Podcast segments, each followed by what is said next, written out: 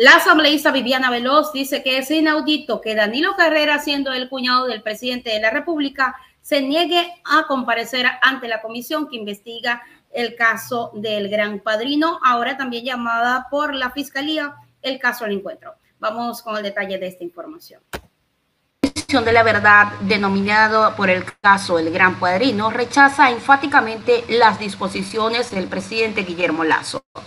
El comunicado dice lo siguiente, la Comisión de la Verdad del caso denominado El Gran Padrino denuncia la clara obstrucción en la justicia que esta tarde se emitió el gobierno de Guillermo Lazo y rechaza enfáticamente las disposiciones de retirar todo el equipo operacional de la Policía Nacional que labora en la Fiscalía General del Estado que investiga el caso del encuentro.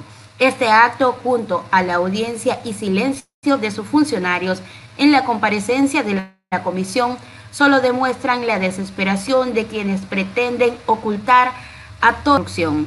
La comisión convocará de manera inmediata al ministro de Interior Juan Zapata, secretario de Seguridad Pública Diego Ordóñez y al comandante general de la policía para que informe las razones de esta arbitraria decisión, so pena que, de no serán sometidos a los procesos de fiscalización y juicio político que procederán en este caso.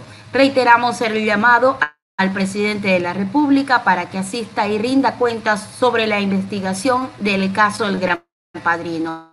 Su prepotencia ha hecho que se rogue funciones que la Constitución claramente no faculta. Se le agota el tiempo al gobierno para responder ante los ecuatorianos. Por su parte, en la comisión y presidenta de ella, la asambleísta Viviana Veloz, indicó que es inaudito que Danilo Carrera, siendo el cuñado de Guillermo Lazo, se niegue a comparecer ante la Asamblea. El que nada debe, nada teme. Y es inaudito que el señor Danilo Carrera Druet, siendo cuñado del presidente de la República, Guillermo Lazo, se niegue a comparecer ante la Asamblea Nacional si no está vinculado en ningún caso de corrupción, entonces no debería tener problema en comparecer y afirmar lo que justamente señala en su carta. Pero vemos que no existe el afán de transparentar la verdad de los hechos ante el país. La transparencia da certeza y el pueblo ecuatoriano espera verdad, porque la verdad da justicia. Mientras tanto, el abogado Danilo Carrera, cuñado de Guillermo Lazo, indicó que su cliente no, no versión en el caso del encuentro. Gran Pino, que es falso que él haya formado parte de y menos liderado una supuesta estructura criminal dirigida a obtener contratos o gestionar nombramientos en dependencias del Ejecutivo. Por esos motivos, en nombre del señor Danilo Carrera Druet y en relación con la cordial invitación a brindar información que se le ha efectuado con oficio número ANEGP 2023-0020 27O de ayer, con igual cordialidad le anticipo que el señor Carrera no atenderá tal invitación.